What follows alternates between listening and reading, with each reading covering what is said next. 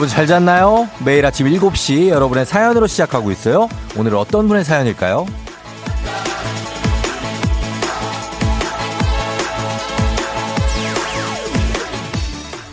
패션과 일상을 공유하는 인터넷 카페 루이클럽에 글이 올라왔는데 글쓴이는 종일 라디오를 듣는다면서 아침부터 저녁까지 즐겨 듣는 라디오를 공유했습니다. 월요일 아침부터 굉장히 충격적입니다.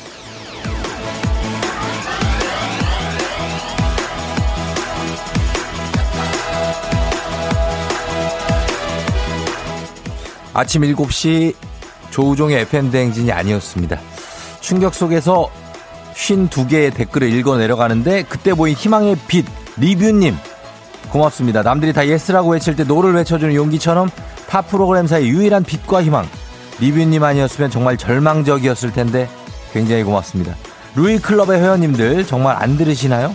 듣고 계시다면 연락주세요. 리뷰님은 꼭 연락주시고요. 저희가 선물 드리고 싶습니다. 11월 9일 월요일 당신의 morning 파트너 조우종의 FM 대행진입니다. 11월 9일 월요일 KBS 쿨 FM 89.1MHz 조우종의 FM 대행진 첫 곡은 콜드플레이의 Viva La Vida로 시작했습니다. 예, 여러분 잘 잤나요? 음. 아, 오늘 월요일인데 어, 그렇습니다. 아무 생각이 없습니다. 예, 여러분 피곤하지 않습니까? 제가 이제 추석 이후에 추석 얘기 나오니까 좀 생소하죠. 추석 이후에 주말에 쉬지를 못했더니 그렇다고 뭐 아주 바쁜 것도 아니에요. 그냥 주말에 일이 있어서 계속 쉬지 못했더니 많이 지칩니다. 예, 좀 쉬어야 되는데 예, 계속 하루도 못 쉬고 일을 했더니 그런데 아. 요, 지금 우리 제작진은 계속해서 KBS 전체 수석, 예, 요거를 이제 자랑을 하는데, 이럴수록 좀 겸손해야 됩니다, 우리가. 예, 너무 이렇게 이 대단한 게 아니거든요, 사실. 예, 우리보다 더, 예, 한 분들이 많은데, 우리가 지금 이러면서 이렇게 그 기고만장할 때가 아닙니다. 우리는, 저는, 저는 그렇습니다. 약간 좀 이렇게, 좀 이럴 때일수록 더 겸손해야 된다. 우리가 뭐 전체 수석을 했다고 해서, 그걸 막 이렇게 뭐 이렇게 한다고 그래서 이게 큰 의미가 없습니다. 예, 그렇습니다. 김희진 씨, wow, 보라. 새벽에 얼굴 보니까 왜 설레네요 하셨는데요. 아, 새로운 기능을 탑재했다고 한번 보여주십시오. 어떤 건지. 예. 아까 눈물 표시를 뭐 이렇게, 아, 나 진짜, 예. 참.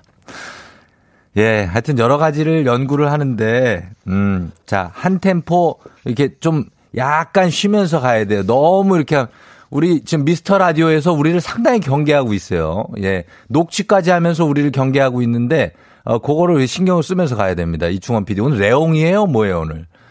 예, 오늘 마틸다는 어디 갔냐고. 화분도 좀 갖고 다녀요. 그렇게 하고 다닐 거면. 예, 비닐을 기가 막히게 쓰고 왔습니다.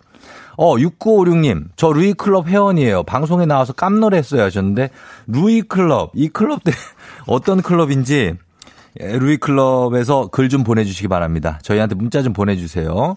음, 선물 드리도록 하겠습니다. 일단 6956님은 저희가 분명히 선물 드립니다.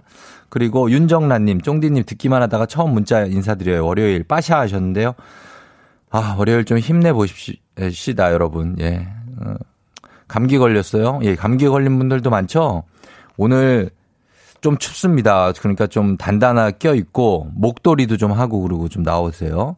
예, 그러면 될 것 같습니다. 자, 그리고 우리, 어, 루이클럽의 리뷰님, 오프닝 출석 체크에 말머리 달아서 사연 보내주시면 리뷰님, 루이클럽의 리뷰님, 두피 안마기 보내드릴게요. 그리고 혹시 루이클럽 회원인데 이렇게, 어, 내가 듣고 있다 하는 분들 글 남겨주시면 저희가 선물 보내드립니다. 자, 오늘 그리고 애기야 풀자. 오늘은 조금 쉽게 준비를 했습니다. 저희가 힌트도 또 굉장히 많이 준비하니까 애기야 풀자도 지금부터 신청해 주시면 되겠습니다. 자, 일단 기상청에 연결해서 날씨부터 알아보도록 하겠습니다. 기상청 강혜종 씨 전해 주세요.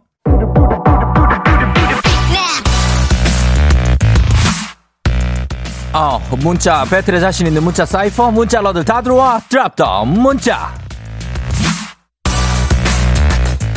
오늘 함께할 드랍더 문자 수능이 24일 남았죠. 이 시점에 학급 교훈. 당신은 합격자 명단에 없습니다. 굉장히 스산하죠?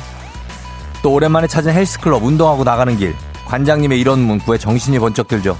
걸어 나가는 당신 운동 부족 다시 운동 학교, 헬스클럽, 직장, 집 어디든 상관없습니다. 정신 번쩍 들게 하는 재밌고 기발한 표어들 여러분 보내주세요. 단문 50원 장문병원에 드는 문자 샵 8910 콩은 무료입니다. 소개된 모든 분들께 홍삼 젤리 보내드릴게요. 저희는 음악 들으면서 문자 기다려보겠습니다. 클레이피, 백전무패.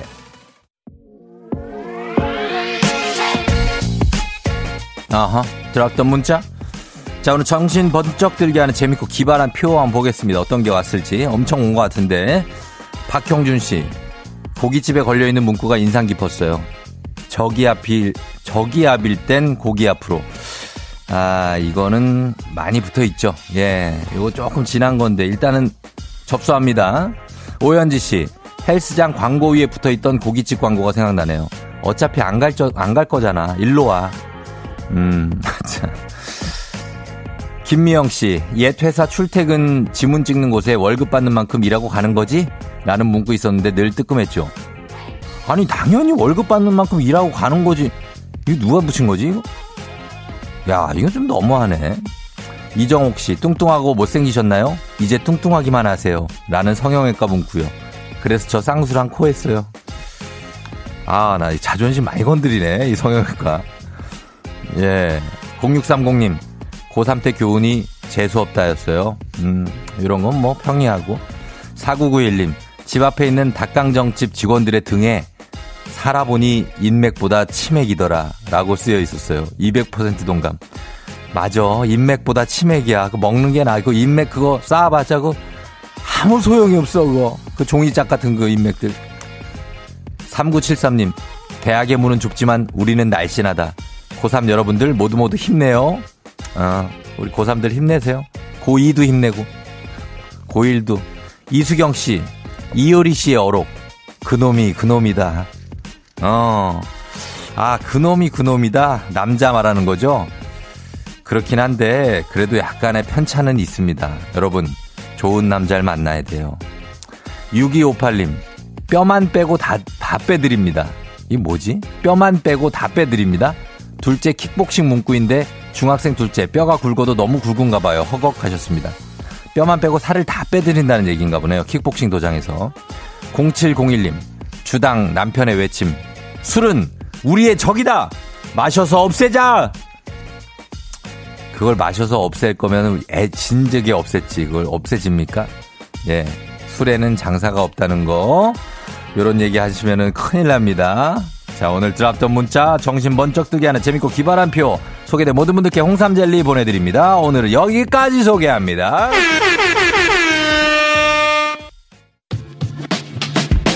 오늘도 어김없이 떠오르는 아침 해. Brand new day 하루가 밝았네. 나는 습관처럼 켜놓은 my radio. Check check 출석 책 여기요. 땡땡 조종이 울렸네. 뱀뱀 돌린 눈을 깨우네. From 7 to 9 feeling till tonight. 기분 좋은 넌 like a dynamite.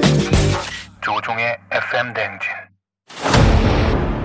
끝까지 버티는 게 이기는 거다. 일단 먹고 합시다.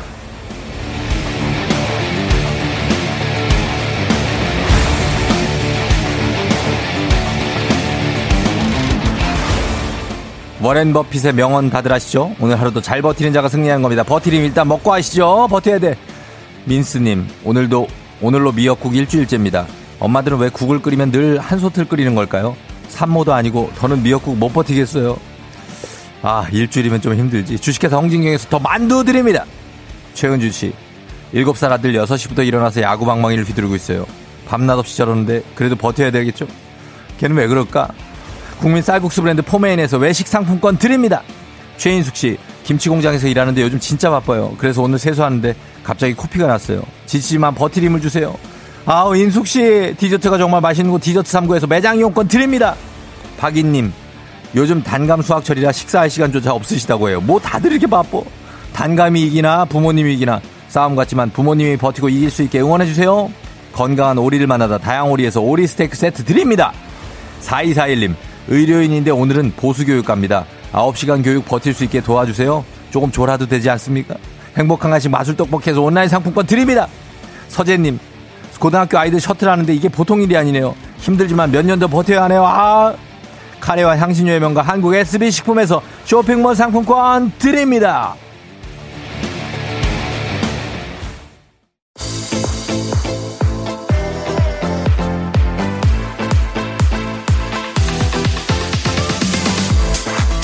FM 대행진에서 드리는 선물입니다. 나를 찾는 행복 여행 템플스테이에서 공기청정기. 앉을수록 느껴지는 가치 휴테크에서 안마의자. 겨울이 더 즐거운 알펜시아 스키장에서 숙박권과 리프트 이용권. 일동 코스메틱 브랜드 퍼스트랩에서 미백 기능성 프로바이오틱 마스크팩. 센스 있는 국민 매트리스 센스맘에서 매트리스. 문서 서식 사이트 예스폼에서 문서 서식 이용권. 헤어기기 전문 브랜드 JMW에서 전문가용 헤어드라이어. 맛있는 건 더 맛있어져야 한다. 하야코리아에서 하야잼과 하코커피 세트. 대한민국 면도기 도르코에서 면도기 세트 medical 스킨케어 브랜드 DMS에서 코르테 화장품 세트. 갈배 사이다로 속 시원하게 음료. 온 가족이 즐거운 웅진 플레이 도시에서 워터파크 and 온천 스파 이용권. 여자의 꿈 알카메디에서 알칼리 환원수기. 첼로 사진 예술원에서 가족 사진 촬영권. 천연 화장품 봉프레에서 모바일 상품 교환권. 판촉물 전문 그룹 기프코 기프코에서 텀블러 세트. 하루 72초 투자 헤어맥스에서 탈모 치료 기기 아름다운 비주얼 아비주에서 뷰티 상품권. 지그넉 순간 지그넉 비피더스에서 식후 유산균. 탈모 샴푸 브랜드 순수 연구소에서 쇼핑몰 상품권.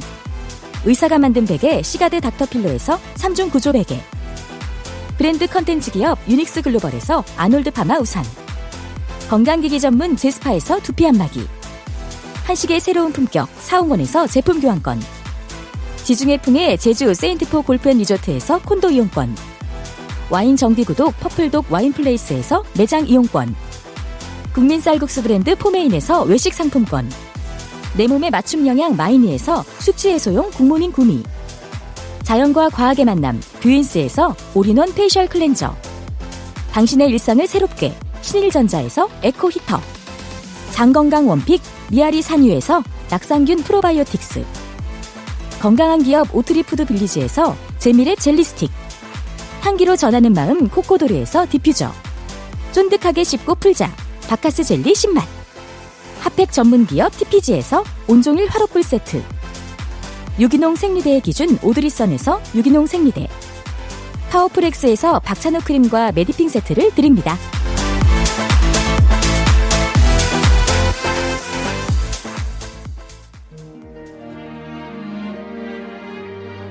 1부 끝곡 신혜성, 이수영, 이지훈이 함께했죠. 이별 이야기 듣고 2부에 다시 올게요.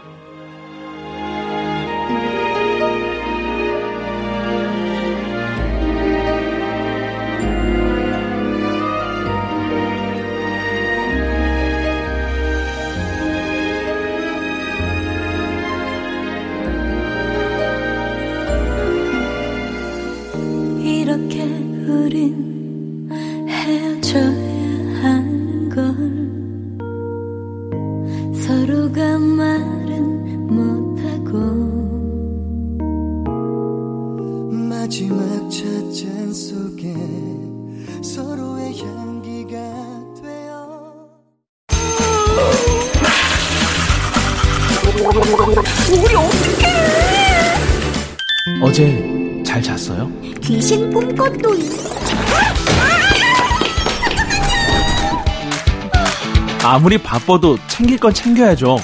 조우종의 FM 대행진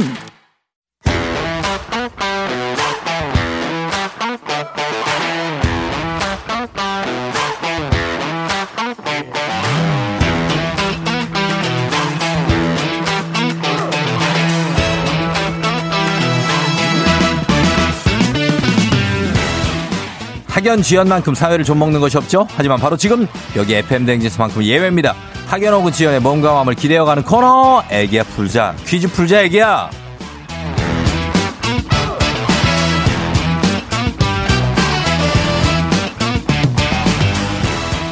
애기야 풀자 동네 퀴즈 정관장에서 여자들의 홍삼 젤리스틱 화이락 이너제틱과 함께합니다.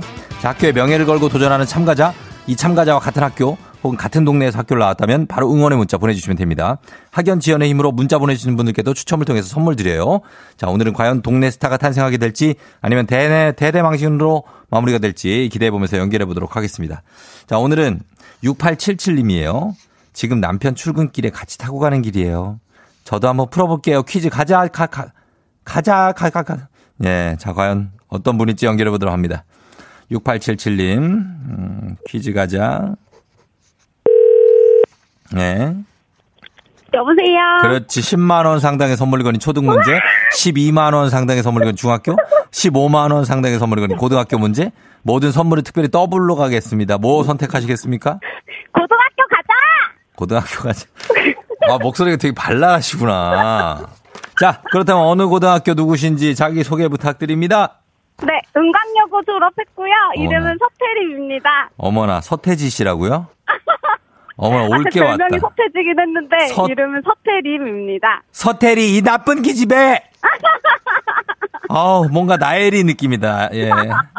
아, 근데 으- 진짜 올게 왔네. 은광여고 나왔어요? 네, 은광여고 나왔어요. 아, 나 진짜 대박이네. 은광여고. 우리 대박이죠. 학교, 저, 제가 양재 나온 거 아세요, 혹시? 제가 양재고 나왔단 말이에요. 아, 바로 옆인데? 그러면 은광여고는 대각선으로 쭉 걸어가면 은광여고가 나와요. 맞아요, 맞아요. 와, 진짜 거기 사는 분을 언제 졸업했어요? 언제 졸업했죠? 기억이 안 나요? 오래됐어요? 네, 기억이 안 나요. 어, 야, 은광여고 분을 만나네. 아, 야, 정말 좋네요. 오늘 대박입니다. 여러분, 은광여고 출신 여러분, 그쪽, 여러분, 말죽거리 아시죠? 말죽거리. 양재동. 예? 그쪽 매봉역, 매봉역까지 다 그쪽에 가능합니다. 야, 오늘 학연 지원 상관없지만 오늘 학연 지원 엄청나다 지금. 예? 그쪽 분들 양재에서 저쪽 시민공원에 사시는 분들까지 다 전화 주시 전화를 달랜다. 문자 주시면 저 선물 쫙 돌리도록 하겠습니다. 지금 난리가 났습니다. 은광여고 이쪽이 저기요, 테리 씨. 네네, 네네. 예, 동신 아파트 아직도 있어요? 아, 제가 동신 아파트에서 살았는데. 아, 살았었어요? 네. 아, 내 친구가 거기 살았었거든. 아, 오늘 지금 학연 지원 큰일 났네. 자, 넘어, 넘어갑니다. 좀 퀴즈 풀어야 돼요. 네. 예, 저 남편이랑 같이 있죠? 네, 맞아요. 예, 그래요. 자, 그러면 한번 퀴즈 한번 풀어봐요. 고등학교 선택했습니다. 네. 예, 자, 문제 나갑니다. 15만원 상당의 선물 걸린 고등학교 문제, 고등학교 3학년 사회문화 문제입니다. 파킨슨의 법칙이란 업무량과 관계없이 관료제, 조직 구성원 수는 늘어나며 그만큼 업무 성과가 커지는 것이 아님을 통계학적으로 증명한 법칙입니다. 여기서 문제. 이것은 2010년대에 등장한 신조어로 회사에서 하는 일도 없이 월급을 받아가는 사람을 가리키는 말인데요. 프랑스 추리소설 주인공 궤도의 이름을 따서 만든 이 단어는 무엇일까요? 객관식입니다. 1번 월급 뿌띠, 2번 월급 위너, 3번 월급 루팡. 3번, 월급 루팡! 확실합니까? 확실합니다! 3번 월급 루팡 정답입니다. 어우, 목소리 굉장하네. 예, 은광여고에 이렇게 발랄한 여고생들이 많았어요. 음, 그럼요. 그럼요. 하면 난리가 나죠. 참. 자, 그래서 어, 일단 문제 잘 맞춰줬습니다. 자, 이제부터 어, 우리 사회 학연 지원 타파 뭐 많이 외치지만 여기서만큼은 학연 지원 중요합니다. 동네 친구를 위한 보너스 퀴즈. 자, 은광여고 지금 서태리 양이 서태리 양이 문제를 풀고 있습니다. 은광여고에 서태리 양이 문제를 풀고 있습니다. 여러분 그쪽 일대 어, 양재동 일대 포이동 우면 어 그쪽 그 일대까지 다 갑니다. 언남고까지 갑니다. 예, 그쪽까지 보내주시면 저희가 선물 보내드리도록 하겠습니다. 여러분 추첨해서. 자, 은광여고 출신 서태리 씨가 문제 풀겠습니다. 이번 문제, 이번 문제, 태리 씨. 네. 이번 문제를 잘 풀어주셔야 됩니다. 아, 네. 예, 그래야 동네 친구들의 그, 아우, 나 지금 당황해가지고. 예, 동네 친구들 선물도 같이 나가고, 우리 태리 씨에게는 15만원 상당의 가족 사진 촬영권 얹어드릴게요. 예, 그리고 문자 보내주신 동네 출신 청취자분들 모바일 커피 쿠폰 저희가 아, 굉장히 다 쏘도록 하겠습니다. 그러나 이 모든 얘기들 실패를 하면 모두가 물거품이 됩니다. 아시죠? 네. 네, 틀리면 열심히 하겠습니다. 아무것도 없어요. 틀리면 알았죠? 네. 예, 자, 여러분도 응원 문자 보내주세요. 단문 50원 장문 100원의 정보 이용료들은 샵8910. 자, 갑니다. 문제 준비됐습니다. 준비됐죠? 네. 자, 가겠습니다. 문제 드립니다. 고등학교 1학년 한국사 문제입니다. 유네스코는 세계 평화와 인류 발전을 위해 만들어진 유엔의 전문 기구로 세계 유산을 보호하기 위한 노력을 하고 있습니다. 이것은 조선시대 조선 정조 때 쌓은 성으로 1997년 유네스코 세계문화유산으로 지정됐는데요. 실학자 정약용, 정약용이 설계한 거중기를 이용해 축조 공사를 무려 2년 8개월 만에 끝냈다고 합니다. 이것은 무엇일까요? 참여자 본인에게 가만히 있어봐요. 15만 원 상당의 가족 사진 촬영권, 동네 친구 30명의 선물이 걸려 있습니다. 자, 뭐라고요? 수원화성이요.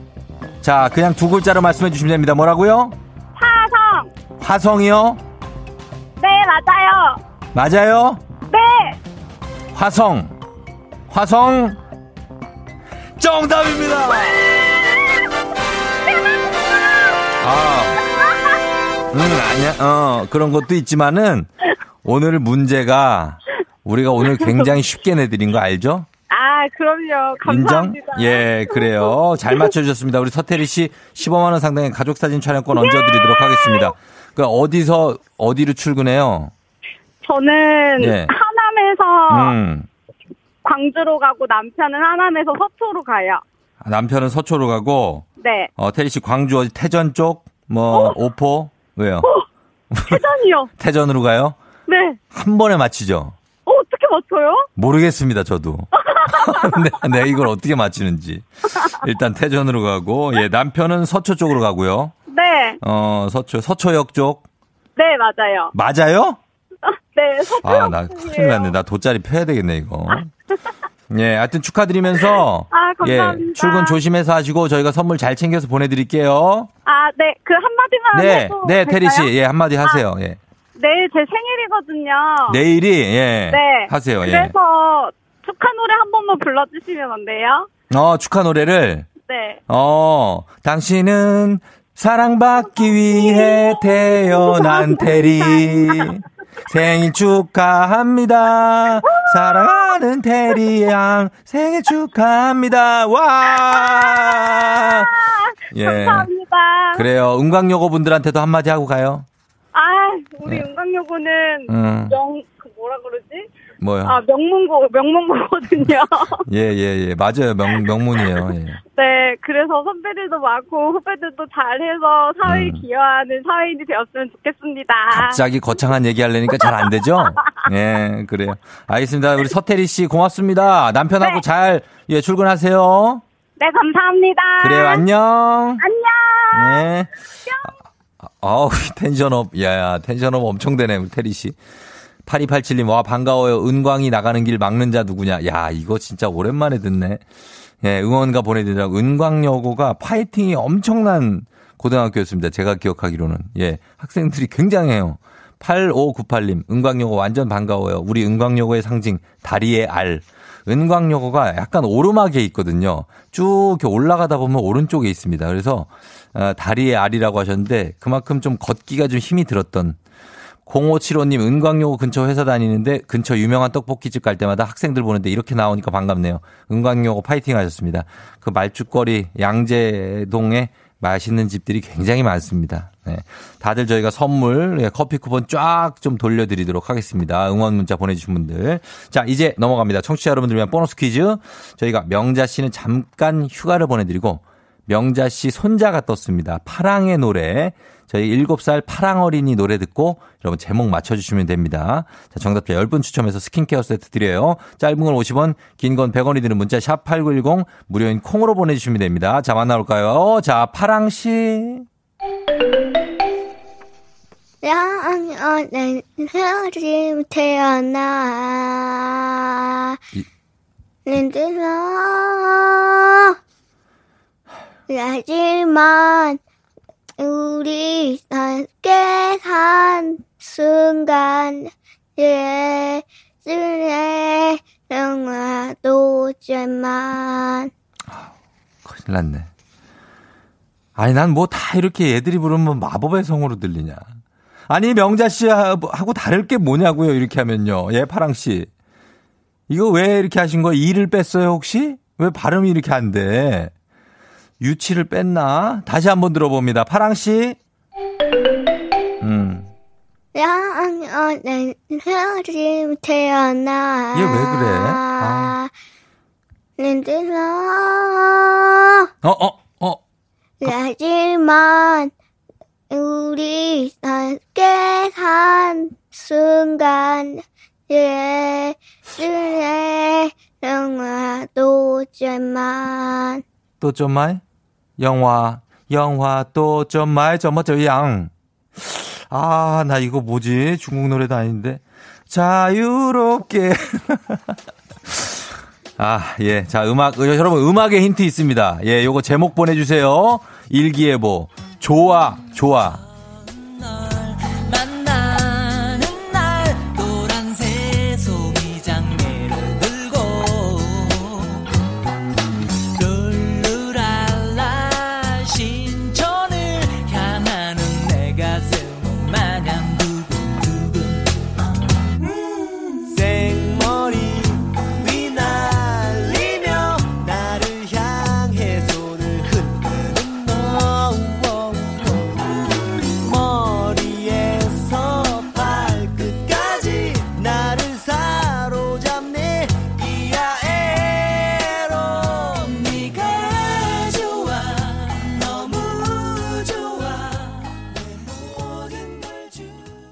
자, 일기예보의 좋아, 좋아. 여러분 참고하시라고 저희 잠깐 들려드렸습니다. 자, 이제 요 노래 제목 맞춰보도록 하겠습니다. 아, 쉽지 않았는데. 파랑의 노래. 자, 오늘 정답 뭘까요?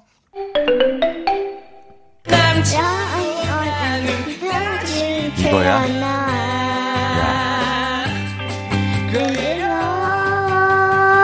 다다다다다.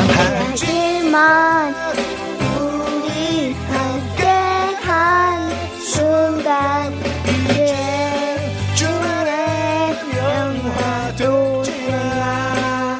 어, 귀엽네. 노래를 알고 들으니까 되게 귀엽네. 우리 파랑이. 예. 세븐님이 이문세의 조조 할인. 기분, 기운 빠지는 월요일인데 왠지 에너지 얻어가는 것 같아요. 아유, 귀여워라 하셨는데. 귀엽네요. 이문세의 조조 할인이 정답입니다. 5382님, 조조 할인 들려요? 들려? 들려요, 들려. 우리 아들 친구 7살 화이팅 하셨습니다. 예, 그래요. 한 7살 정도 된 것 같아요. 그쵸? 예. 맞춰주셨습니다. 여러분, 이문세의 조조 할인 맞춰주신 분들 많은데 저희가 선물 받으실 분들 명단 홈페이지 선곡표 게시판에 올려놓겠습니다. 확인하시고요. 파랑 어린이 내일 또 만나요. 안녕.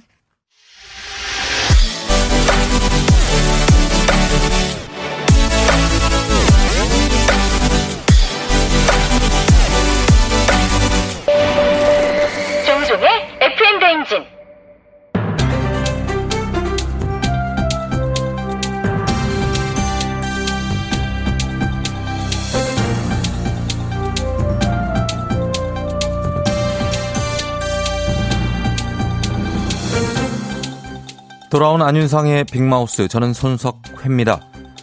코로나19 사회적 거리두기 여파로 인해 쇼핑에도 변화가 있었지요. 직접 보고 고르는 대면이 아닌 온라인을 통한 비대면 쇼핑이 강세인데요. 온라인이다 보니 더 오랜 시간 고민하고 선택한 상품 목 빠지게 기다리며 받았는데 이게 어떻게 된 일일까요? 주문한 상품이 아닌 다른 상품이 도착했다고 하네요. 그래? 아, 안녕하십니까. 김주현입니다. 지금 주문한 상품이 아닌 다른 상품이 도착했다는 건 내가 저 닭발 주문하고 기다리는데 닭똥집이었다는 건가? 아, 그런 거라면 뭐 둘 다 준 게 아니고 다른 제품을 준 거라면 매우 실망이지, 그지? 예, 맞습니다. 온라인 쇼핑몰을 통해 파운데이션 세트를 주문한 고객.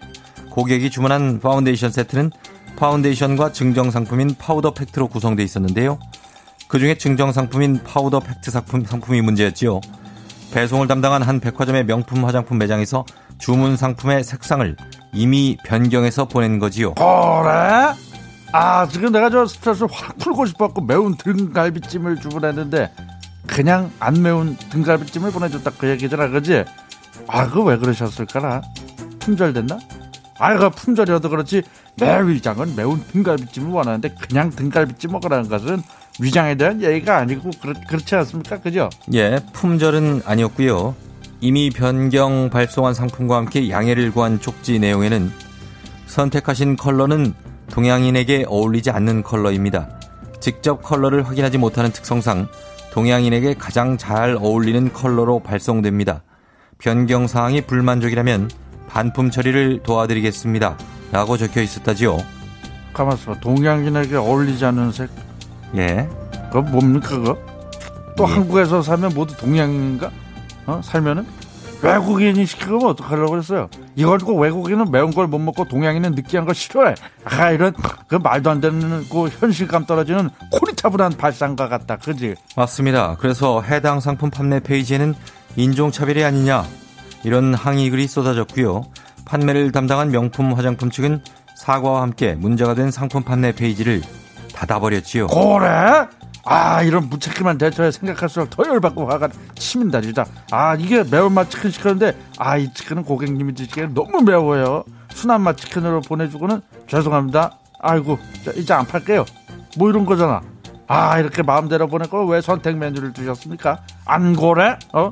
아, 안 되겠다. 이거 사람 불러야겠다. 이거 간티 서비스를 따 불러줘도 안 풀리는데 이거 어떡하나. 아 참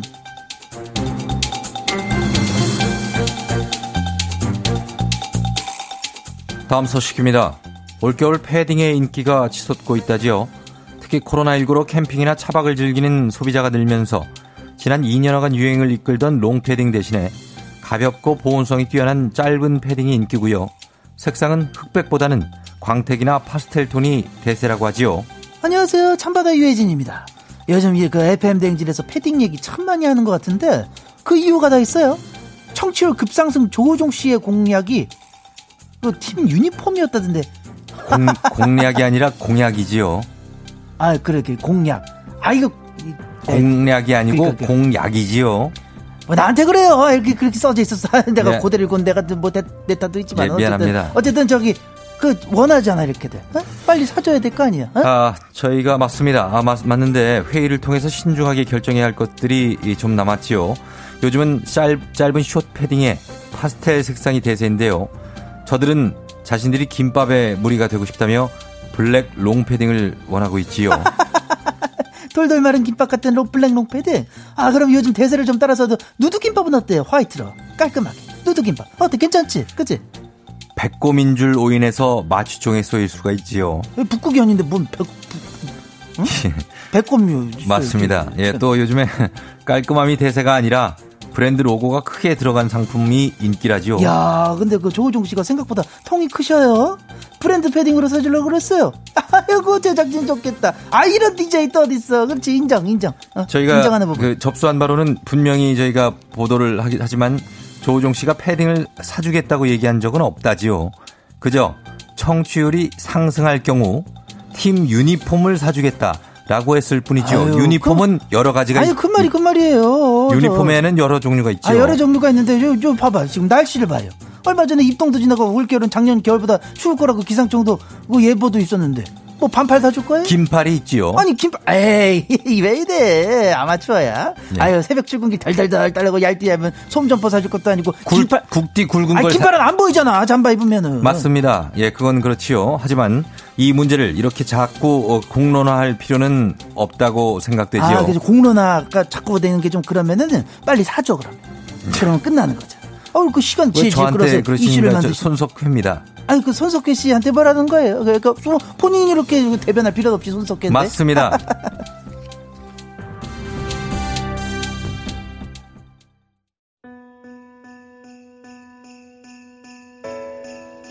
이부 끝곡 가인과 에릭남이 함께한 Must Have Love 듣고 저는 3부에 어떻게 벌써 8시로 다시 돌아올게요.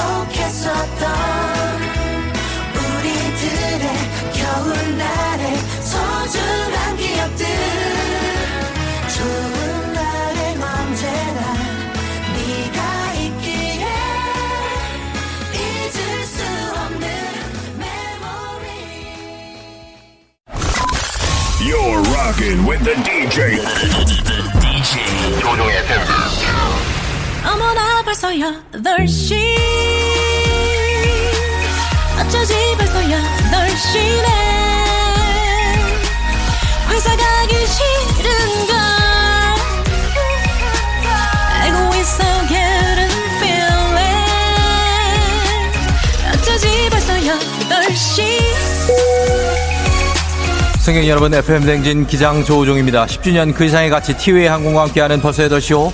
영하의 날씨에서 탈출하고자 따뜻한 괌으로 떠납니다.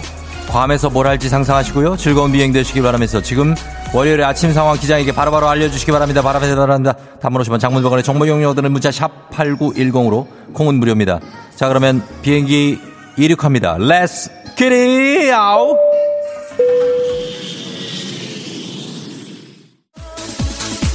자, 컴온! 이성희 씨, 일어나서 아침밥 준비해야 되는데 등이 침대와 붙어서 떨어지질 않아요. 어떡하죠? 하셨는데, 떼면 되지, 성희 씨. 정윤성 씨, 과장님이랑 같이 출근 출장 가는데 지금 너무 불편해 죽겠어요. 이번 주 내내 이 불편함을 어떻게 해야 할지 하셨는데, 과장님이랑 친해질 수도 있습니다. 윤성 씨, 파이팅! Let's get it! 아,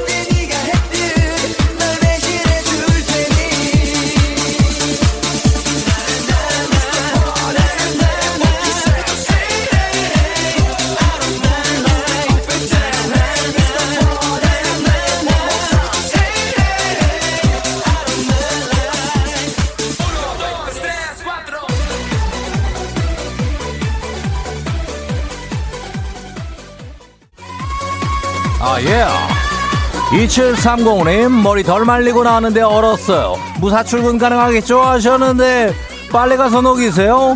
조복은 씨, 쉬는 날이라 회사 안 가서 좋은데, 좀 이따 그네 밀어주러 딸이랑 놀이터 가야 돼요. 벌써부터 팔이 아파요. 살려줘요, 살려줘요. Let's go, let's go.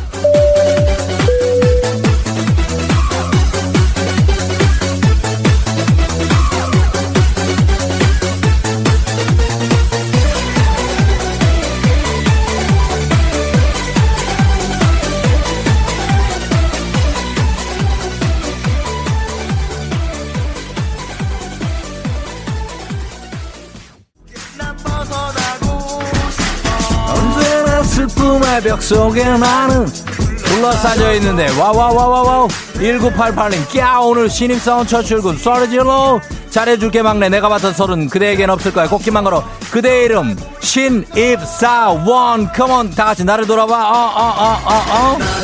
아, 그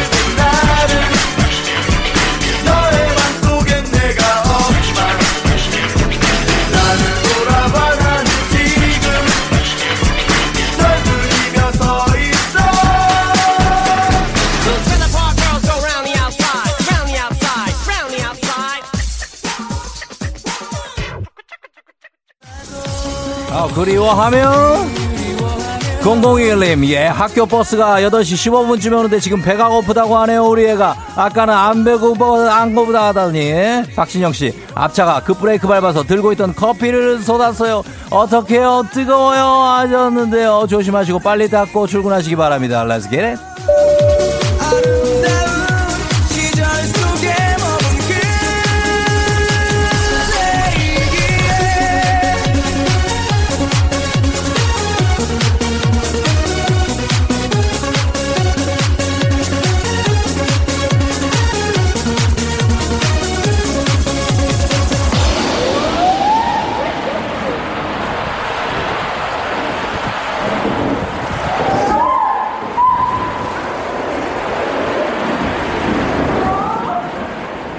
FM 대행진 벌써 8시오. 괌에 도착했습니다. 괌에서 하고 싶은 게 많지만 일단 water park로 갑니다. water slide 타야 되니까 여러분 줄 서시고 수영복 벗겨지지 않게 조심하셔야 됩니다. 잘 챙기셔야 돼요. 코로나 시대 여행을 떠나지 못하는 청취자들 위한 여행지 ASMR. 조심하세요. 조심하라고 내가 그렇게 얘기를 했는데 아이고 좋댄다. 내일도 원하는 곳으로 안전하게 모시도록 하겠습니다. Thank you very very 감사합니다. 예, yeah, 날씨 알아봅니다. 기상청 연결합니다. 강혜종 시 전해 주세요.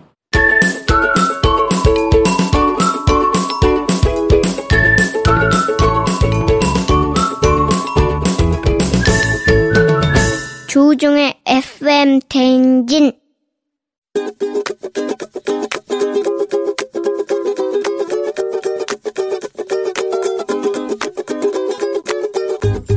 어, 제 아내한테 한마디 하고 싶은데요. 제 아내가 매운 음식을 잘 못 먹어요. 못 먹는데 또 이상하게 좋아합니다. 그래서 항상 매운 음식을 먹고 속이 뒤집어지는 거죠. 배를 부여잡고 아프다고만 하고 뭐 아무것도 못해요. 이렇게 온몸이 앞으로 꼬부라져가지고 현아야, 너가 항상 반찬으로 나오는 고추를 먹을 때마다 나는 심장이 조마조마해.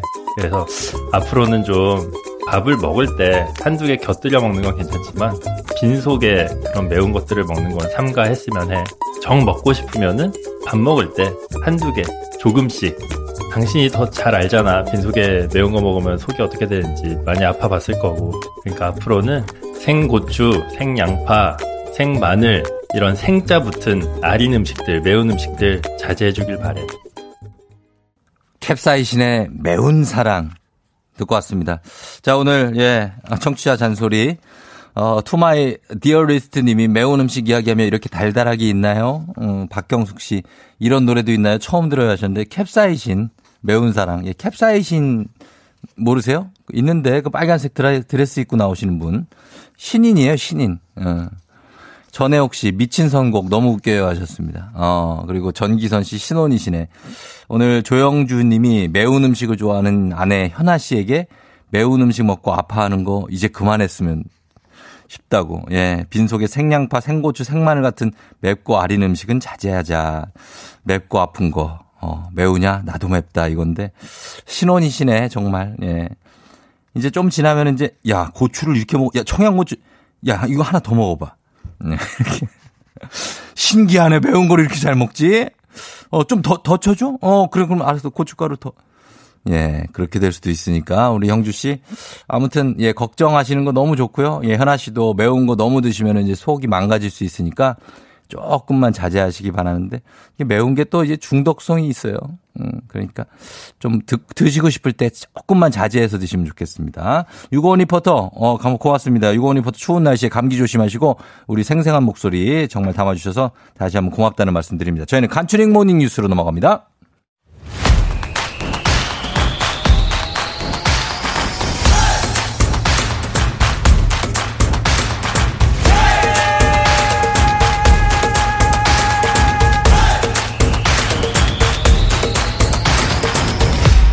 조종의 FM 대행진.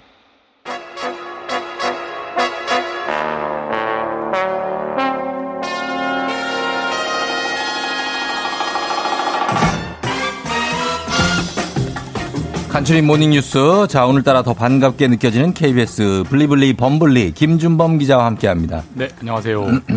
뭐 이렇게 또 청바지를 월요일부터 입고 와가지고 참 왜 그러는 거예요? 회사 생활 이런 식으로 할 겁니까? 청바지에 그런 또 의미가 있는 줄 미처 생각을 못했습니다. 아니 그게 아니라 추워서 예. 따순 옷으로 입고 왔습니다. 아 추울 때 네. 청바지를 입어요? 약간 두꺼운 청바지라 아. 네, 따뜻해요. 아 그렇구나. 네네네. 아, 청바지가 이렇게 닿으면 더 추울 것 같았는데 그렇지는 않군요.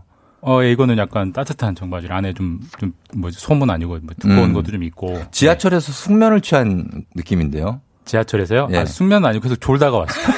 너무, 너무 피곤해서. 되게 따뜻하죠 지하철. 예, 그리고 또 주말에. 힘- 힘들어서. 주말에 힘들었죠. 육아 때문에. 다른 아, 일 육아. 때문에 힘들어서. 고생이 많습니다. 진짜 네. 육아하시느라. 예, 예, 그래요. 아, 우리 김주범 기자, 이거 저희가 미국 대선 정말 지- 질렸습니다. 예? 예. 기다리다 합니다. 질렸어요, 진짜. 아니, 네. 그 결국 뭐 바이든 후보가 당선이 됐는데 예. 정말 우여곡절 끝에 당선이 확정된 거 아닙니까?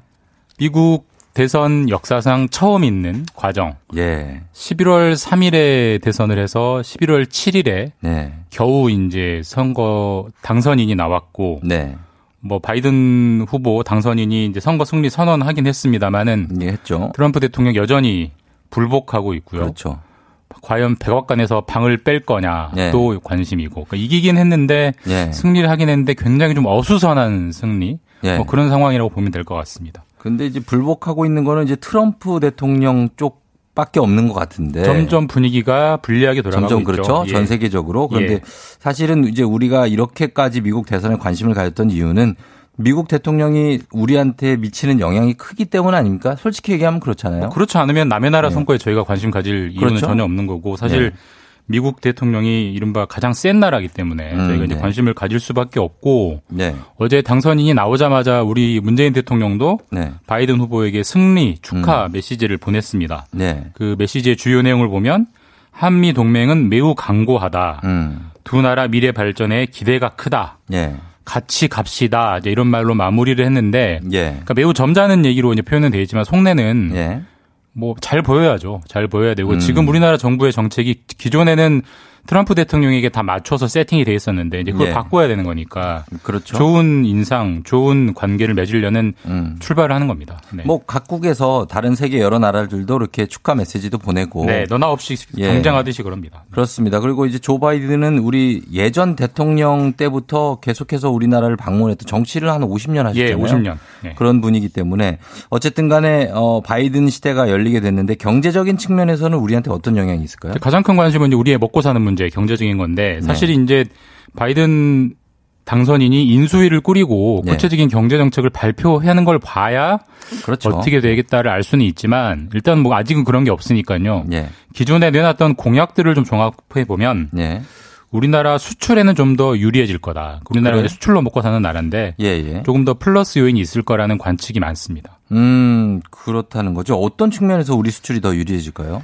일단 트럼프 대통령 시절과 좀 비교를 해보면 예. 우리가 지난 4년 동안 무수하게 많은 뉴스를 트위터에서 봤습니다. 아, 그렇죠. 그렇죠. 트위터에서 주요 정책들을 봤는데 맞아요. 그때 나오는 뭐 주요 정책들, 경제 정책들은 예를 들어서 아무 예고 없이 갑자기 엄청난 관세를 음, 매긴다든지 그렇죠. 예. 미국이 WTO를 탈퇴한다고 한다든지 예, 예. 아니면 글로벌 기업 우리로 치면 뭐 삼성, 현대차 이런 기업들에게 너희 미국에 공장 지어 안 지으면 손해 볼 거야라고 압박을 한다든지 이런 식으로 좀, 음. 좀 엄포를 놓을 때가 많았죠. 기존 질서에 없는 굉장히 좀 예측 불가능한 행동들을 많이 했는데 예, 예. 사실 무역도 큰 틀에선 장사거든요. 장사라는 건 거래 상대방이 어느 정도 예측 가능하게 나와야 마음 놓고 좀 지갑도 열고 투자도 그렇죠. 하고 하는 예. 건데 이런 식으로 나와버리면 아무래도 위축될 수밖에 없었는데 예. 바이든 후보는 기, 기존의 국제 통상 무역 질서를 굉장히 중시하는 걸로 알려져 있습니다. 음. 쉽게 말하면 뭘 하더라도 예측 가능한 방법으로 할 거다. 음. 그렇기 때문에 적어도 예측 가능하지 않던 사람에서 예. 예측 가능한 사람으로 움직이기 때문에 음. 기업들이 뭔가 좀 수출하고 물건을 파는 데는 도움이 될 거다라는 전반적인 기조가 있습니다. 예. 자, 그러면 일단 그렇게 보고 이- 그리고 나 어, 미중 관계가 지금 굉장히 어, 안 좋은데 네. 지금보다는 조금 좀 덜할 걸로 보이죠? 우리 경제도 좀 좋은 일로 그러니까 미중 관계가 지금보다는 조금 덜 격렬하게 싸울 것 같긴 한데 어떨까요? 그게 뭐- 우리 경제에 도움이 될 거냐 아닐 거냐는 그럴 수도 있고 아닐 수도 있고 좀 되게 음. 복잡한 문제라고 해요. 좀 간단하게 정리해 드리면 예. 일단 바이든 정부라고 해서 중국 견제를 안 할 거냐 예. 그렇지는 않을 거라는 게 전문가들 예측입니다. 왜냐하면 이제 미국 입장에서는 중국이 치고 올라와서 네. 세계 최강대국 지위를 노리는 거를 절대로 가만히 놔둘 수 없다. 음. 어떤 미국 대통령이라도 견제는 할 수밖에 없다. 그거는 예. 상수다라고 봐야 되는데 예. 다만 그 견제하는 방식이 조금 전에 말씀드렸듯이 트럼프 대통령처럼 막 거칠고 황당한 수법들을 쓸 거냐 아니면 예측 가능한 방법을 쓸 거냐 네. 음. 바이든 후보는 어느 정도 예측 가능성이 있을 걸로 보이거든요. 그런 네. 점에서는 분명히 긍정적이긴 한데 예. 부정적인 면도 있대요. 그러니까 바이든 후보 같은 경우는 외교를 굉장히 중요시하는 스타일이어서 예. 특정 나라와 싸울 때 혼자 싸우지 않고 음. 다른 나라와 연대해서 그러니까 좀 거친 얘기로 하면 편을 먹고 싸우는 걸 좋아해요. 음. 예를 들어서 아시아에서 중국을 견제하더라도 네. 한미일이 손을 잡고 중국과 어. 견제하자 이렇게 나오면 네네. 우리나라에게 미국이냐 중국이냐를 선택하라고 강요하는 그런 상황이 되거든요. 그럴 수 있죠. 이게 우리가 비슷한 경험 한번 해봤습니다. 음. 사드 때. 예, 그래서 그랬죠. 이 고래 싸움에 새우등, 새우등 터지는 상황이 음. 또 초래될 수도 있기 때문에 예. 그런 선택을 강요받게 되면 또 우리가 굉장히 힘들어지는 상황도 있고 그래서 이건 뭐 쉽게 예측하기 어려운 분야라고 합니다. 음, 그렇죠. 뭐 예측하기가 쉽지 않죠. 어, 조 바이든 후보는 그러나 그래도 트럼프 대통령보다는 예측 가능한 네. 그런 어, 대통령이 될 것은 분명해 보입니다. 네, 맞습니다. 자, 다음은 코로나 소식인데 죄송합니다. 요즘에 신경을 덜 쓰는 사이에 환자가 조금씩 슬금슬금 좀 늘고 있죠. 그 최근에 뭐 매일 확진자가 몇 명 나왔지를 좀 신경을 덜 쓰는 좀덜. 쓰게 저도 되죠? 좀 솔직히 그랬는데 모든 사람이 그럴 거예요. 예, 어제 같은 경우에 신규 확진자가 143명이 나왔습니다. 예. 근데 주말에는 검사를 덜 하는데도 이 정도 나왔다는 거는. 일단 안 좋은 징후고 네. 최근 일주일 평균을 내보면 한 89명 정도 매일 나오고 있는데 음. 그래프를 그려보면 일주일 평균 확진자가 계속 꾸준히 늘어나요. 슬금슬금 계속 늘고 있습니다. 음. 그래서 뭐 특정한 대규모 집단 감염이 있다면 저희가 알았겠죠. 그런 건 없는데 네. 곳곳에서 산발적인 감염들이 뭐 예를 들어서 지하철역에서도 나오고 있고 음. 뭐 회사에서도 나오고 있고 뭐 요양원에서도 나오고 있고 이런 식으로 산발적 감염들이 계속 늘고 있고요. 예. 그래서 정부가 이런 식으로 가면 얼마 전에 거리두기 단계를 5단계로 바꿨잖아요. 그렇죠. 지금은 1단계인데 1.5단계로 곧 올려야 할지도 모르겠다. 음. 이런 좀 안 좋은 예측들을 했습니다. 아, 그렇습니다. 그리고 중국 가는 비행기를 탈 때 코로나 검사가 더 강화된다. 이런 얘기가 있던데 이건 어떻게 바뀌는 겁니까? 이거는 모레 11일 수요일부터인데요. 예. 앞으로는 중국 가는 비행기를 탈때 코로나 검사를 두 번을 받아야 됩니다. 두 번을요? 예. 그래서 둘 다 음성이 나와야 중국 가는 비행기를 탈 수 있고 예. 이건 중국 정부가 요구해서 그러니까 갈 때만 두 번이요? 예, 갈 때만 두 번. 또 그게 반 그리고 다 자기 돈으로 해야 됩니다. 자기 돈으로 해야 돼서 어. 쉽게 말해서 중국 웬만하면 오지 말아라라는 이제 중국 정부의 신호고 예. 그다음에 13일 금요일부터는 한번 예고해 드린 적이 있는데 마스크에 대한 과태료 안 쓰면 네. 어. 이제 10, 만원 그렇죠. 부과됩니다. 예, 예. 전반적으로 좀 방심하지 말라. 음. 코로나 여전히 살아 있다. 계속 늘고 있다라는 신호가 여기저기서 나오고 있다라고 염두에 두시면 될 것 같습니다. 네, 맞습니다. 약간 우리가 지금 조금 느슨해지는 분위기인데 좀 다잡아야 될 것 같습니다.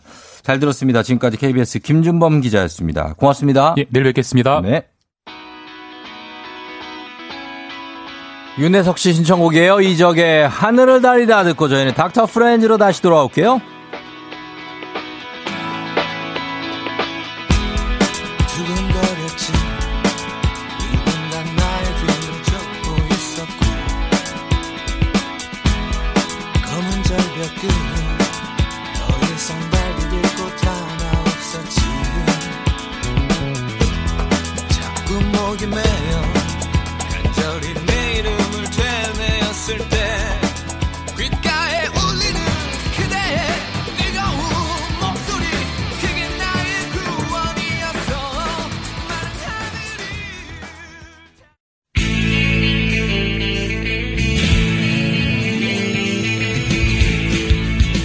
살아가면서 사자 들어가는 친구 꼭 필요하다고 하죠. 의사, 판사, 변호사. 다른 건 없어도 우리에게 의사는 있습니다. FM 댕진의 의사 친구 닥터 프렌즈.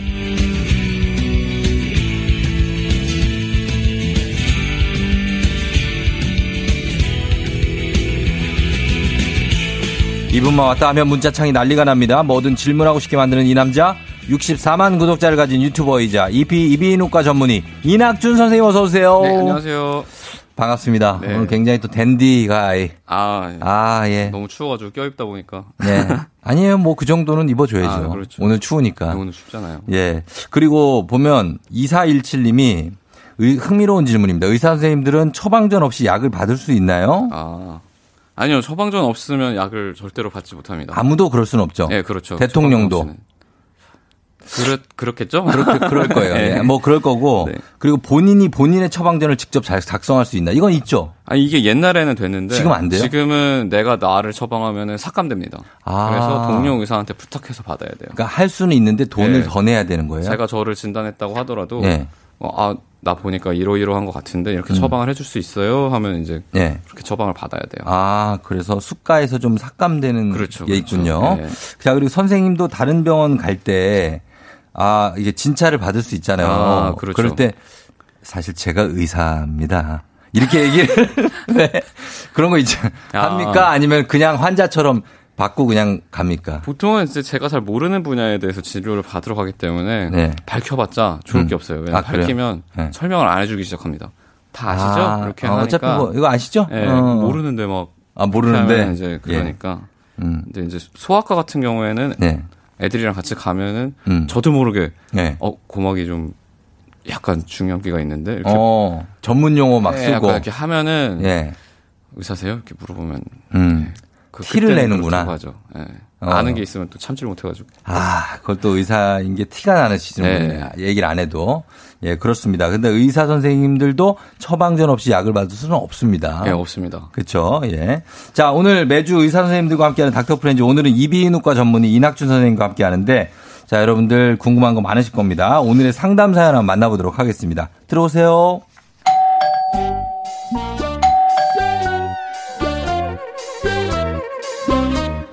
웅, 웅, 달그락, 달그락, 삐. 저 요새 귀에 자꾸 이런 소리가 들리는데 이거 저를 괴롭히는 이 소리들 정체가 뭘까요? 벗어날 수 있는 방법 없을까요? 도와줘요, 닥터 프렌즈.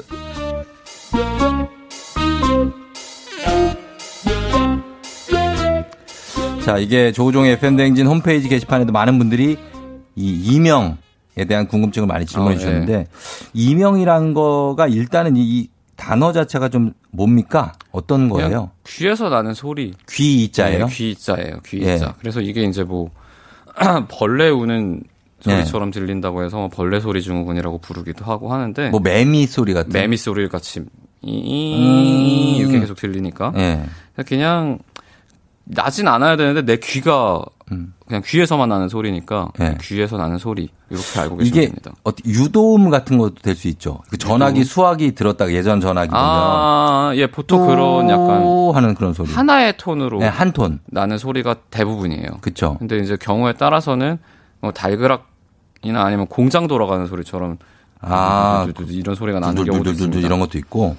어, 그리고 삐 뭐 이런 것도 있잖아요. 그게 제일 흔하죠. 그렇죠. 네, 그게 제일 많죠. 되게 굉장히 고음으로 삐 음, 맞아요, 거. 맞아요, 맞아요. 근데 이게 최근에는 20, 30대 젊은 분들도 이명으로 시달리는 분들이 많대요. 그쵸. 요새는 그러니까 20, 30대 젊은 사람들이 이명이 생기는 거는 네. 어 그냥 이어폰 때문이라고 생각하시면 됩니다. 아, 이어폰이구나. 이어폰. 그냥 안 끼는 사람 없죠, 요즘에 네, 또. 어린 나이에도 다 난청들이 지금 생기고 있어가지고 네. 옛날에는 청소년 같은 경우에는 난청 검사를 안 했었거든요. 네. 통계를 내도 의미가 없었어요. 없으니까. 다 귀가 좋으니까. 지금은 해보면은 2000년대 이후로는 10%가 넘어갑니다. 아, 10대들이. 그래요? 난청이? 예, 난청 비율이 10%가 어. 넘어가서 예. 난청이 있으면 이제 이명이 들릴 수 있죠. 요즘도 그 헤드폰 끼고 삐, 요 조금 작게 들리는 거 손 드는 걸 누르는 스위치 누르는 걸로 합니까? 아, 이 그거는 이제 그냥 청력 검진 테스트. 때 예, 검진 때. 얘가 정말로 그냥 정상적인 사회생활 할 수 있느냐 없느냐를 보는 아, 거고. 그 정도 보고. 그리고 난청 테스트는 어떻게 해요? 그거를 이제 소리를 아주 세분화하죠. 아, 더. 네, 확 주파수도 여러 개를 하고 소리도 굉장히 높낮이를 많이 해가지고 예.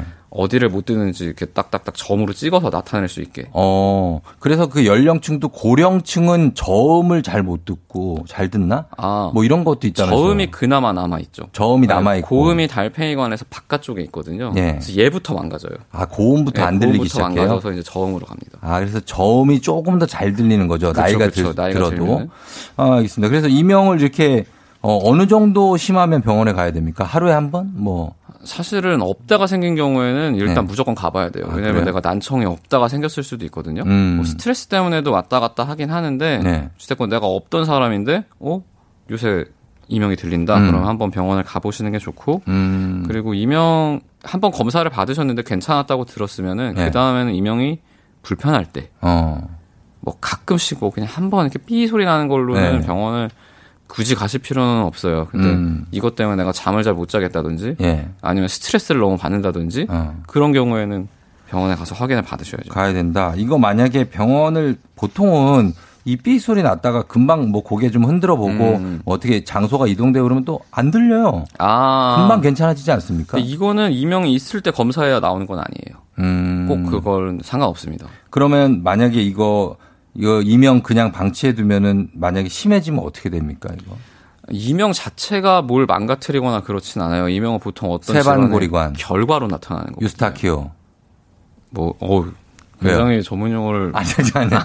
거기까지입니다. 아, 예. 그 이상도 그 이하도 아니에요. 그러니까 어떤 게 망가졌을 때 결과로 나타나는 건데 예. 이명이 있을 때 방치하게 되면 그 원인 질환이 됐던 것들이 점점점 계속 나빠지는 거죠. 뭐 어. 메니에르 질환이 됐든 아니면 뭐 저주파 난청이 됐든 아니면 아. 진짜 그냥 난청이 됐든 계속 네. 망가지는 거죠. 아, 계속 망가진다. 그러면은 한 번 망가진 청력은 다시 회복이 안 됩니까? 어 다시 그 잘 들리거나 골든 아워가 있어요. 골든 한 달? 정도. 아, 그래요. 갑자기 청력이 나빠진 경우에는 이제 네. 한달 이내에 치료를 하면 좋아지는데 음. 우리가 흔히 말하는 뭐 소음성 난청이나 이런 것들은 워낙 진행이 느리기 때문에 예. 그런 식으로 망가져 있는 거는 되돌아온다고 말하기 어렵죠. 어, 되돌아간다 말아. 사실 뭐 그렇죠. 시력도 그렇고 그렇죠. 시력도 한 번 나빠지면은 뭐 그 수술하기 전에는 그렇죠, 그렇죠. 뭐 어, 사실 회복이 그냥 좋아지지 않잖아요. 귀는 뭐 수술도 사실 한계가 있어요. 음, 그래요. 알겠습니다. 이명, 청력, 그리고 귀에 안 좋은 습관들. 귀는 왜 보통 뭐 이렇게 귀 예를 들어서 샤워하고 귀 이렇게 후비지 말라고 그러잖아요. 아, 예, 예. 그런 거 귀에 안 좋은 습관들 뭐 있습니까? 일단 막 방금 말씀해 주신 귀 파는 거. 귀 파는 거 저는 아니에요? 진짜 면봉 있으면은 다 이렇게 업, 업고 싶은데. 어딜 가나 가면 면봉 다 있잖아요. 네. 그러니까요. 사실 면봉은 뭐 네. 귀에다 넣는다기보다는 예. 뭐 연고 같은 거 바를 때 연고가 독하니까 아, 네. 손으로 하지 말고 음. 면봉으로 해라 이렇게 있는데 그거 자꾸 귀를 후비니까 마찰력 때문에 안에 있는 귀가 이렇게 쓸려 나가요. 음. 그러면 점점점 가려워지고 예. 그리고 이제 귀지가 원래 우리 몸을 보호해줘야 되는데 그것도 없어지니까 예. 염증도 더 잘 생기고. 어. 근데 네. 보통 우리 입장에서는 귀에 있는 물이 살짝 고였을 때 그것만 아. 살짝 좀 빼려고 면봉을 쓸 때가 있거든요. 아, 근데 그게 생각만큼 잘 안 돼요. 잘 안 돼요? 훅 후비면은 물만 제거하는 게 아니라 주변에 있는 점막을 다 상하게 만듭니다. 네. 아, 그래요? 보통 그게 안 되더라고요. 음, 그러면 이건 어때요? 귀가 간지러. 그래가지고 손을, 손가락을 이렇게 넣어가지고 막 흔들면 좀 괜찮아지거든요. 아, 흔들어요. 예. 아, 그 정도는 뭐 아니면 저는 바깥 귀를 이렇게 만지거나 아, 바깥 귀를 만져요? 그리고 손이 이렇게 억지로 쑤셔넣지 않는 이상 손만 닿는 부위는 사실 또 점막이 좀 튼튼하거든요. 귀에 음. 털이 약간 솜털 있는 부분 있잖아요. 네. 거기는 좀 튼튼해요. 음. 그래서 거기까지는 손이 닿아도 크게 문제 없습니다. 갑자기 귀에 털 얘기해서 지금 그런데 연세가 있으신 분들은 귀에서 털이 나잖아요. 아, 그렇죠. 그렇죠. 그거 왜 나는 겁니까? 그게 그러니까 이게 참 웃긴 게 예. 테스토스테론이 네. 머리는 빠지게 만들잖아요. 그렇죠. 근데 눈썹하고 귀의 털은 자라게 만듭니다. 아, 코털하고. 그래서 연세가 드신 분들은 이제 머리는 좀 어, 시원하신데? 그다음에 눈썹이랑 뭐 이런 데 길어지고 코털도 네. 좀 길어지고 뭐 귀의 털도 좀 아, 그런 거예요? 예, 그런 아, 거예요. 나이 들면 눈썹 털, 코털, 예. 귀털이 진어, 진해지고 길어진다. 진해지고 길어지고 이제 머리는 없어지고 음. 같은 성분인데 그 성, 작용하는 게 다릅니다. 아직 그 규명이 안 됐습니까? 그 왜 그렇게 되는지 그거를 좀 이렇게 이식을 하든지 이렇게 규명까지는 됐는데 예. 어떻게 해야 될지 아직 모르는 거예요. 아, 그거 아깝네. 그거 맨날 이렇게 자르면 아깝죠. 그러니까 이거 자르고 는거 대신 붙이면은 참 좋을 텐데. 뭘 붙여요? 나 진짜.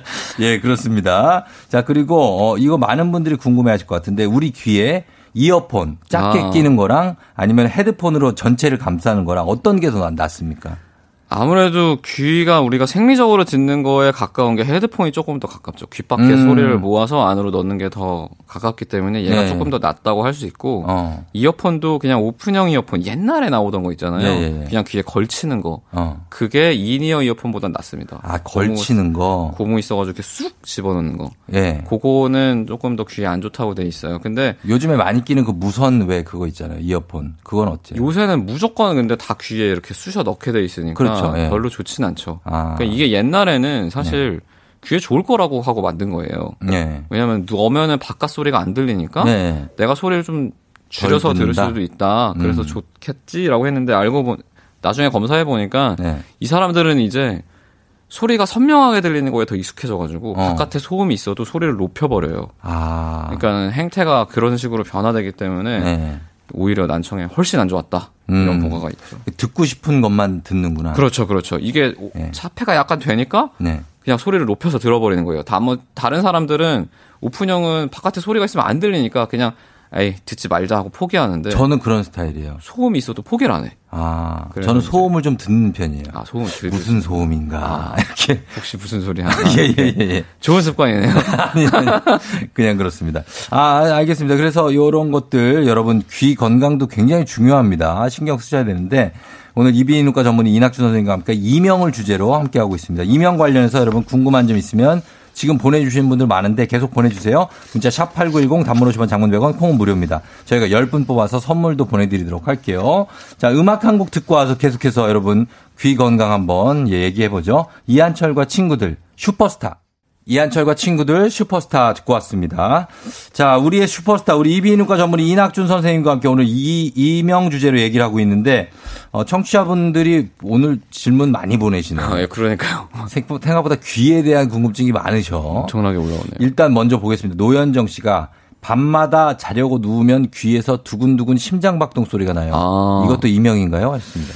요걸 이제 박동성 이명이라고 하는데 네. 이거는 원인이 조금 다른 게 있을 수가 있어요. 음, 뭐요? 만약에 내가 고개를 좌우로 돌리는데 크기가 달라지거나 하면 이거 혈관에서 나는 소리를 내가 듣는 거거든요. 어. 그래서 경동맥이 좁아지는 경우에 네. 이런 게 올 수가 있어요. 아, 그거 약간 혈, 예, 혈류가 좀 이렇게 혈류. 좁아지면 혈관이 좁아지면 이렇게 훅 지나가니까 그 소리를. 내가 듣는 거거든요. 네. 이런 경우에는 병원 가서 검진 한번 받아보시는 게 좋습니다. 어. 굉장한 굉장히 위험한 질환의 네. 전조 증상일 수도 있어요. 음, 그렇죠. 혈액과 관련한, 네, 혈류와 그렇죠. 관련한. 자, 그리고 3385님, 집사람이 이명이 있어 잘 때마다 물 폭폭, 폭포 소리, 자연의 소리를 듣고 자는데 이게 도움이 되냐고. 어, 이게 실제로 이명이라는 게 뭐냐면은 네. 머리에서는 어 나 이 소리가 나야 될 것 같은데 안 나니까 음. 그 우리 환상통 같은 거 있잖아요. 어. 소리나 이런 데 잘리면 여기 계속 아파하잖아요. 어, 맞아요, 그거랑 맞아요. 비슷해요. 그렇구나. 그래서 이 소리가 나는 거라고 상상하는 건데 실제로 비슷한 소리가 나고 있으면 이명이 없어집니다. 어. 근데 이거 계속 들으면 귀에 좀 안 좋을 수 있으니까. 그 대신에 뭐. 하루 종일 폭포 소리가 들리는 거죠. 그렇죠. 그래서 저는 이제 주무시기 전에만 듣고 타이머를 해놓고 그러니까 임, 쓰시라고. 이명은 고쳤는데 하루 종일 계속 폭포. 시끄러워. 예. 안 되죠. 그러니까 그런 거 잘 조절해서 들으시기 바랍니다. 뭐 빗소리 같은 거 들으면서 주무시는 분도 많거든요. 많죠. 근데 사실 저는 되게 추천하는 편이에요. 근데 무조건 타이머를 걸라고 아. 말씀을 드리죠. 한 30분 정도만. 그래요? 잠들고 나서는 오히려 방해가 되니까. 예, 예. 타이머를 걸고 하셔라. 네. 어, 그리고, 어, 예, 주미경 씨는 정말 이거 정말 뭐랄까 모범적인 질문이네요. 그러네요. 이명을 예방하는 방법이 있을까요? 사실 모든 질환 예방이 참 중요한데 네, 예. 어, 이명을 예방하려면 일단은 귀 건강을 챙겨야죠. 난청이 음. 안 생기도록 예. 너무 큰 소리 피하시고 뭐 이어폰 안 쓰고 커피나 뭐 이런 초콜릿 같이 카페인 너무 들어가 있는 거 피하고 예. 뭐 담배 같은 거 줄이고 줄이고. 술도 좀 줄이고 어, 줄이고. 그런 것들이 중요합니다. 예. 그죠. 요거는 굉장히 좀 평이하네요. 아, 굉장히 뭐 어. 모범적으로밖에 답변을 모범적- 드릴 아. 수 없는. 그러면 세부적인 거 하나 갑니다. 네. 장영희 씨가 질문. 이어폰을 한쪽만 꽂아 쓰고 배터리가 끝나면 또 다른 쪽을 사용하는데 한쪽씩 이렇게 사용하는 것과 양쪽 다 사용하는 거 어떤 게 더 좋냐고. 이거는 이거는 한쪽만 끼시는 분들도 많아요. 아, 그렇죠. 네. 직업적으로. 근데 보통 그런 분들이 이제 행태를 보면 논문으로 나와 있는데 네. 음량이 더 높습니다. 평균 음량이. 음. 왜냐면 한쪽으로만 들으니까 음량을 더 높여서 들어요. 아, 그렇구나. 그런 게 오히려 안 좋아요. 어. 절대적으로 음량을 줄이는 게 훨씬 중요합니다. 예. 아니면 그래서- 양쪽 다 끼는 게 나아요? 양쪽 다 껴서 음량을 줄일 수 있으면 그게 제일 좋죠. 아, 음량을 전체적인 네, 음량을 전체적인 음량을. 음, 그, 그. 내가 소리 듣는 음량을 줄여야 그게 네. 좋죠. 보통 한쪽으로만 들으면 밖에서 나오는 소리를 상쇄하려고 음. 크게 들어버리니까 어, 그렇고. 구혜임 씨가 코골이, 코를 심하게 고는 거는 귀 건강하고 전혀 상관없죠? 아. 코랑 귀는 이어져 있다고 해서요. 코골이 심한 분들이 난청이 있다고 보고가 되어 있고요. 아, 그래요? 코골이 심한 분이 내 배우자다. 어. 그래도 난청이 생깁니다. 아. 그래서 이거는 좀 치료를 받으시거나 하시는 게 좋아요. 배우자가 코를 고는데 왜 내가 난청이 생기지? 밤새 계속 고니까 그 소리를 나는 인지하지 못한 상황에서 들어버리면 아. 음. 어떤 게 있냐면 예. 원래 귀에 고막하고 근육이 하나 붙어 있어요. 음. 밖에서 큰 소리가 들리면 얘를 확 당겨줍니다. 아, 그래요? 그래서 소리가 제대로 전달되지 않도록 만들거든요. 보호하는구나. 잘 때는 그게 잘 안 돼요. 네. 계속 시끄러운 소리가 아, 잘. 때는 보호가 안 돼요. 네, 보호가 잘 안 됩니다. 그러니까 그래서 잠을 못 자는 거구나. 잠도 못코 자고 고는 사람 옆에서는. 네, 잠도 못 자고 혹시 잠이 들었으면 난청 오고 어. 코골이는 치료 받으셔야 돼요. 예, 치료 받아야 된다. 아니면은 집을 나가신 아니면 뭐 소파, 방을 나가든지 소, 예, 방, 소파에서, 주무시든지 근데 뭐 그러면 또 이제 좀 힘드니까 힘들죠. 예, 코 고시는 분들 고쳐야 됩니다. 그렇죠. 예, 코 자, 그리고 최남희 씨가 이비인후과에 가서 진찰을 했는데 선천성 이루공이라고 한다. 아. 이게 뭡니까? 선천성 이루공? 이게 이제 발생 과정에서 그러니까 아기 때 엄마 뱃속에 있을 때 이제 원래 있던 관이 네. 없어지거든요. 어. 요귀 앞에 있는 관이. 근데 네. 그게 안 없어지고 좀 반 정도 남아서 나오시는 분들이 있어요. 그거 음. 선천성 이루공이라고 하는데 귀 앞에 있는 구멍을 말하는 거거든요. 구멍이 실제로, 실제로 육안으로 보여요? 육안으로 보이는 구멍이 아. 있습니다. 아주 작은 구멍이. 네. 그렇게 드문 병이 아니에요. 되게 많습니다. 아, 그래요? 근데 네. 이거는 특별히 염증이 반복되거나 한 경우가 아니라면 수술 안 해도 됩니다. 음, 안 해도 된다. 치료만 해도 상관없다고 네. 합니다. 지금 남희 씨가 수술해야 되냐고 물어보셔서 어, 오대건 씨가 요즘에 그 골전도 헤드셋 아. 그건 오픈형 이어폰보다 멀리 듣는 느낌이긴 한데 어떠냐고. 골전도 헤드셋. 귀에다가 꽂지 않죠, 그거는. 그건 여기 뒤에다 하죠. 네, 귀에, 뒤에 다 이렇게. 붙이는데 그거는 어차피 우리가 난청이 생기는 단계는 달팽이관 이후에서 생기는 건데 네. 그러면 똑같아요, 사실. 음. 그래서 뭐 이걸로 난청을 예방할 수 있다 이건 아닌데 예. 방금 말씀해 주신 것처럼 골전도 헤드셋이 아직까지는 음. 그렇게 좋지 않아서 어. 소리가 멀리 들려요. 뭐좀 그런 감이 그러니까 있죠. 덜 들리니까 당연히 난청에는 좀 답답하고. 도움이 되긴 하죠. 도움은 되겠네요. 네, 그러나 좀 덜. 들린다. 네. 그런 건 있습니다. 그리고 왜 아이들 뭐 걱정하시는 분들은 아이들 중이염이 아 중이요. 이제 초기에 발전하는 양상이 조금 이것저 다르죠. 여러 가지로. 아 여러 가지로 좀 예, 있죠. 네, 아이들이 중이염을 되게 신경 많이 쓰시더라고요, 엄마들이. 아무래도 요새 애들이 보여주는 증상이 중이염이 제일 좀 드라마틱하니까 귀 아프고 막 열나고. 그렇죠. 예, 그게 어떻게 해서 발전하는 겁니까? 보통은 그러니까 보통 코에서 넘어간다고 보시면 돼요. 콧물이 막 나다가 예, 어른들은 귀 이관이 좀 좁고 긴데 예. 애들은 이관이 넓으니까 음. 코에서 염증이 확 넘어가 버리거든요. 되게 잘. 뒤쪽에 후비루인가요? 그쪽으로 넘어갑니까? 이관, 이관. 이관으로? 그러니까 후비루가 있는 요, 요, 그러니까 코가 뒤로 넘어가는 쪽에 이관이 이렇게 열려 있는데, 네. 거기로 이제 코를 막고 코를 푼다든지 아니면 뭐 음. 하다가 쑥 들어가 버리는 거예요. 음, 그러면 귀 이제 쪽으로 연결. 육중염이 생겨버리는 거예요. 예, 애들은 훨씬 쓰- 잘생기죠. 예. 마지막 하나 더. 7379님, 이석증과 이명이 상관관계가 있나요? 이명도 가끔 있고 이석증이 두 번이나 왔다고 합니다. 아, 이석증하고 이명은 별로 상관이 없는데, 네. 이 이석증처럼 보이는 증상을 보일 수 있는 질환이 메니에르가 있거든요. 메니에르. 메르에르도 어지럽고 이명 들리고 하는데 얘는 아예 질환의 특성이 이명과 어지럼증입니다. 아. 그러니까 이게 내가 정말 이석증이 맞는지 한번 확인을 받으셔야 돼요. 알겠습니다. 예. 아, 질문이 너무 많은데 굉장히 그러니까요. 시간 시간 때문에 아쉽습니다. 시간이 지금 다 됐어요. 그래서 어, 마무리하겠습니다. 오늘 예, 좀 감사하고 이낙주 선생님 다음에도 좀 나와주세요. 좀 아, 좀. 예, 저또 예, 부탁 예약이 좀 드리겠습니다. 예약이 돼 있습니다. 네. 알겠습니다. 자, 오늘 저희 FM 홈페이지 선곡표에 선물 받으실 분들 명단 올려놓겠습니다. 선생님 감사합니다. 네, 감사합니다. 네, 광고 드릴게요. 조우종의 팬댕진 월요일 마칠 시간이 됐습니다. 아, 여러분, 어, 끝곡으로 바이브의 오래오래 저희 걸어놓고 월요일이니까 너무 힘들지 않게 여러분, 저도 엄청 피곤한데 이겨내 보겠습니다. 같이 한번 이겨내 봐요. 여러분, 오늘도 골든벨 울리는 하루 되시길 바랄게요. 안녕.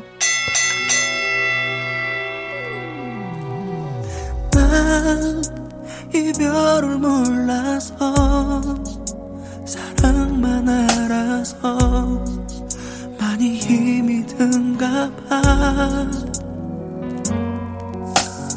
봐넌 이별을 알아서 사랑은 몰라서 많이 쉬웠었나 봐. 너를 사랑하